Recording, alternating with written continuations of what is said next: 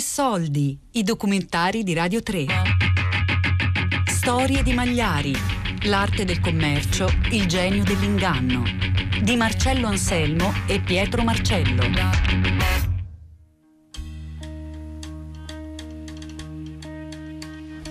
La magia del mestiere è stata senz'altro quella di vivere una continua e quotidiana avventura, un'irresistibile tensione di trasformazione. Ah, ma che te presenti con qua la faccia? Questo è un mestiere che bisogna stare su dei giri, parlantina facile, conoscenza dei lingue. Ma io non parlo nemmeno il tedesco. E che te frega il tedesco? Parlo inglese, francese, turco, grossetano. Il grossetano lo conosci? Buongiorno, eh? Attitato! Tutti bravi ragazzi, tutti amici. Vedrai, vedrai. Eh, quello è uno dei magliari, vengono là. Io non ho mai fatto il magliare in vita mia. Noi siamo andati in mezzo alla strada. E in mezzo alla strada in mezzo sangue. Io il magliaro so fare.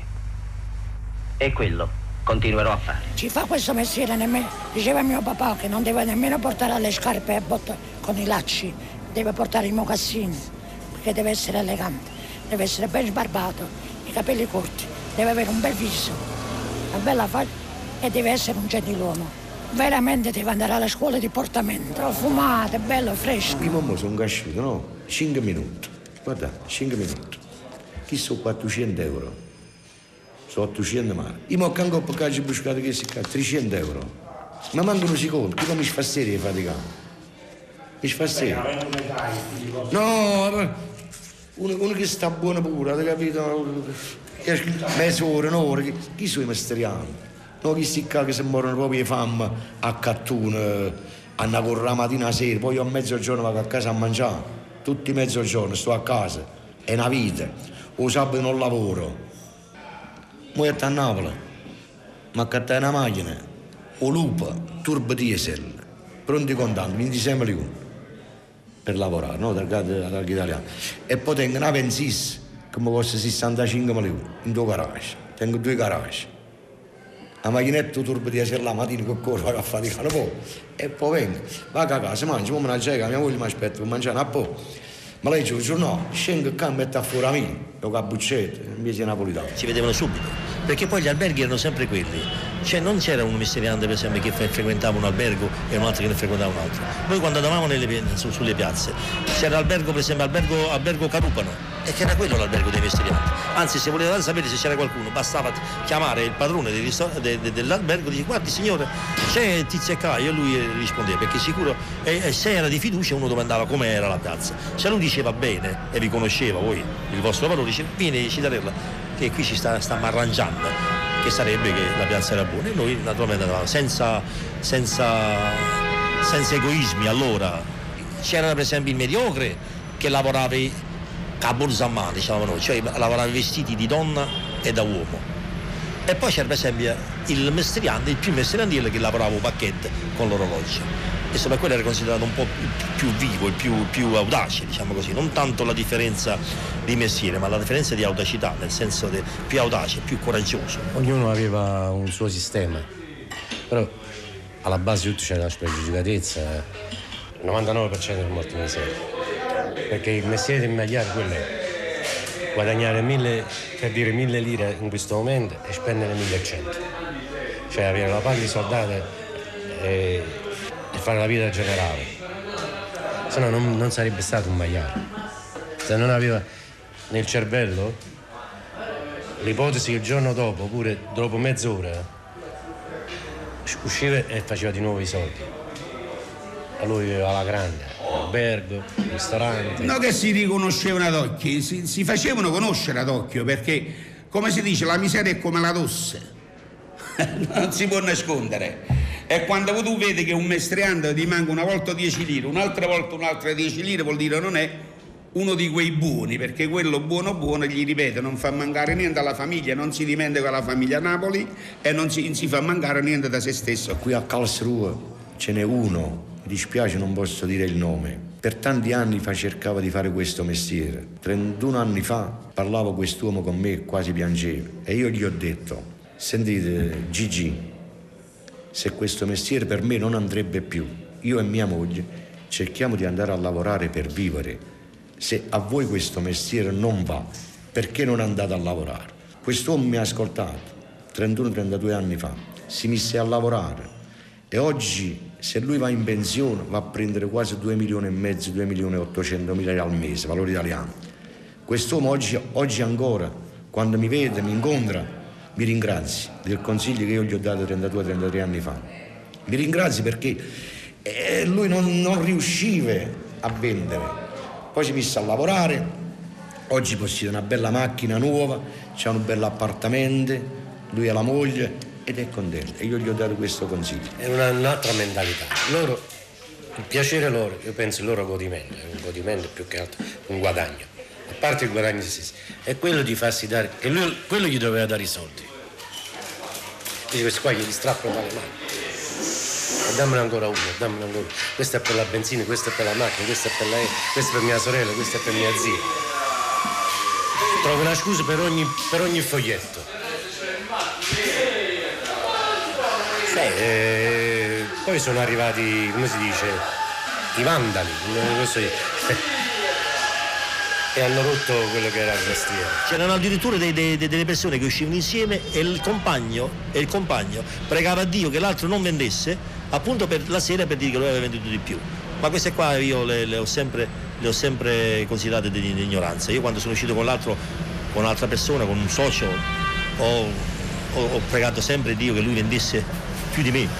E perché i soldi che lui, che lui entrava poi si, si, si, dividevano in due, quindi se vedevamo che uno per esempio, come diciamo noi nel gergo, nel gergo Lufier, Beccius, e io per esempio siamo tipo calmo allegro, io sceglievo naturalmente le persone che io ho sempre cantato, ho sempre suonato la chitarra, sono stato sempre un tipo gioviale, sceglievo un, un, tipo che andava d'accordo con me, a me la sera mi piaceva uscire, mi piaceva andare nei, nei locali, nei botteghini, li chiamavano lì, bere la bottiglietta di whisky, eh, ballare, insomma le cose che un giovane le faceva, siccome i soldi correvano. Se c'erano tre commercianti, cioè tre negozi che, che vendevano ai napoletani, ognuno doveva comprare i miei clienti ce l'avevo io, altri clienti ce l'aveva là.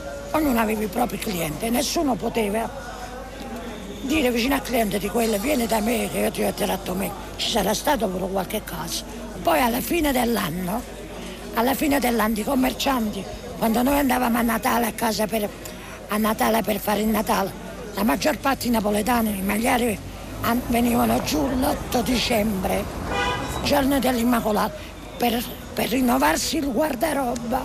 Si rinnovavano il guardaroba e il commerciante che stava in Germania oppure in Francia oppure in Inghilterra faceva un regalo a tutti i napoletani che andavano a casa, regalavano, non so, eh, un vestito, due bottiglie di profumo, un paio di scarpe. Era il regalo di Natale. Io ho visto pure per esempio sotto Natale, 15-20 giorni prima di Natale, tutti quanti avevano risposto poi si risparmiava in quel periodo perché devo andare giù, qualcosa non mettere a posto, poi portare i soldi giù e compagnia.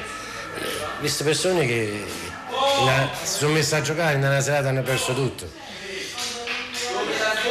Hanno dovuto fare i debiti per, scend- per poter scendere giù. Cioè, è una mentalità, non ci puoi fare niente. Ogni persona ha fatto la sua strada, la sua vita. Però la mentalità era unica la mentalità era unica, era uguale a tutti. Nonostante l'assenza di scrupoli e la spregiudicatezza di un mercante di bugie, questi venditori erranti erano in fondo soltanto dei poveri diavoli, partiti allo sbaraglio, alla volta della Francia, del Belgio e della Germania, dove bussavano alle porte delle case, sperando di vendere le Lacoste del tempo e le lane riciclate made in Italy. Ricordo io quando ero ragazzo di aver sentito dire che uno tornava dal Venezuela nel 48-49 è tornato, si è fermato in un caffè a salutare gli amici, stavano giocando, ha giocato tutto quello che ha fatto in due o tre anni di guadagno in una notte. Alla moglie ha detto buttala la pasta che sto arrivando. Ha preso la carrozza e è andato un'altra volta in Venezuela, ha detto alla moglie venga fra due o tre anni un'altra volta, non è andata a casa.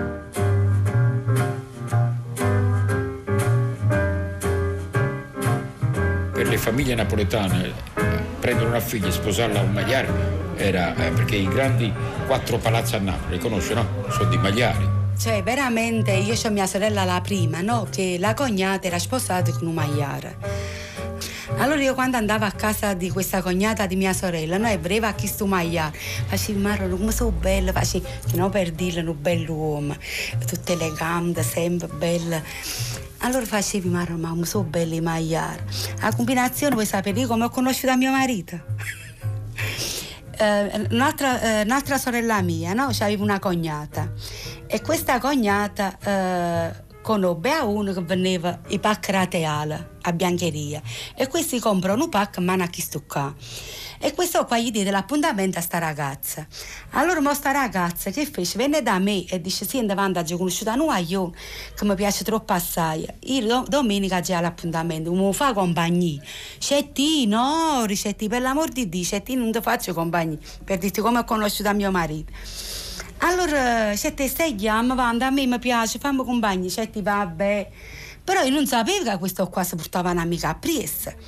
Mi appuntamento qua e verete, ma a due in da macchina, c'è ti magari. E ma che sta insieme a un'altra, c'è te che l'ha portato pure un compagno, ma non è che, che, già fare, c'è ti? In tutti i modi, poi, mio, uh, qua, no? Che era fidanzato con questa ragazza. Portando a mio marito, c'è zia, Pasqua vieni tutte e due chi ti piace. Allora mio marito dice, no, a me piace che la là, piacevi, no? Quando era sette alla macchina, piacere, piacere, piacere, ci hanno portato a ballare. Comunque ci portai a ballare, ci portai all'icola, ci portai. Allora facevi, ma, ma non stanno che locale per ballare, facevi, non vedo niente. Facevano allora, no, mo bene, non vi preoccupate, mo bene, mo bene, mo bene. Comunque tramite questo fatto ci siamo conosciuti e mio marito, che noi poi abbiamo un bar a Poggioreale mia mamma, no? Lui che fece per conoscermi meglio, veniva in bar di mio padre. Allora faceva, ma che fa chi sta qua? Faceva, ma che va trovando? A così poi se te che ci mio fidanzato, ci mio fidanzato, faceva, ma che fai? Facete sto magliare. Allora non è che, dico la verità, avevo paura, perché erano belle, portavano a nomine che guadagnavano i soldi assai, però portavano pure a nomine che tenevano le femmine assai o, o sbaglio. Eh. Allora facevi no, e già fatto magliare. Poi venivo tutti i giorni, venivo tutti i giorni dopo bar di mio padre.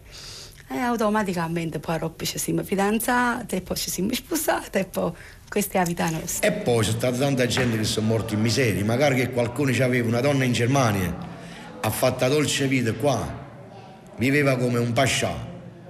E all'ultimo voleva andarsene in Italia, e ma la famiglia in Italia non l'hanno voluto più. E sono morti già molti napoletani, qui da noi a Calserù, poi delle altre città non lo so.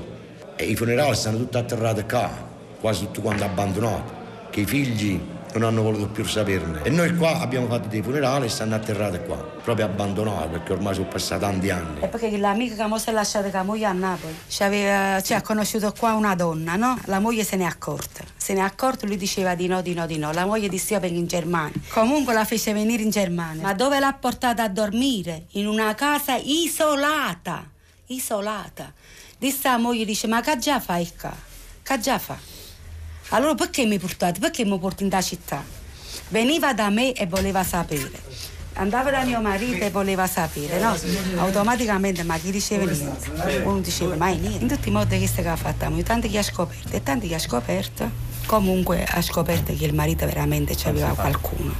L'ha lasciato, ma come un figlio, ma se vedo lui come piange. E come piange che la moglie non lo vuole più. E non lo vuole veramente, che sta sta pieno di soldi. La moglie ha detto no. Scusa, lo termine ti schifo a te i soldi, però io non ti voglio più perché non mi hai fatto, non me li va allora io qua come fosse una, una donna che viene e si viene a confidare, viene un altro e si viene a confidare e io dico gli non fa niente, non fa niente, e chi le piange, piange, piange, piange. Sta pieno di soldi. Te ne femmina morire perché muove sfregio li cambi, però pensiero è sempre la moglie. La moglie non ti voglio più va a pulire scala, va a lavare. I soldi tuoi non ne voglio, però non l'ha voluto più il marito. Sono tre anni.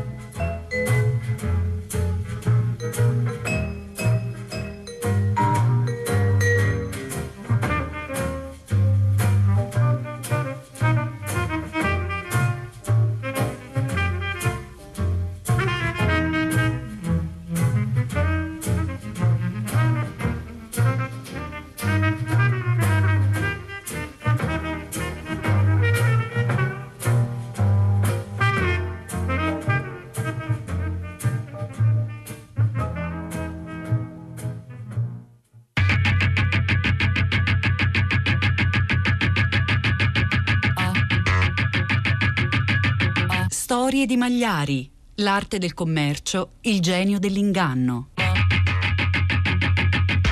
Di Marcello Anselmo e Pietro Marcello.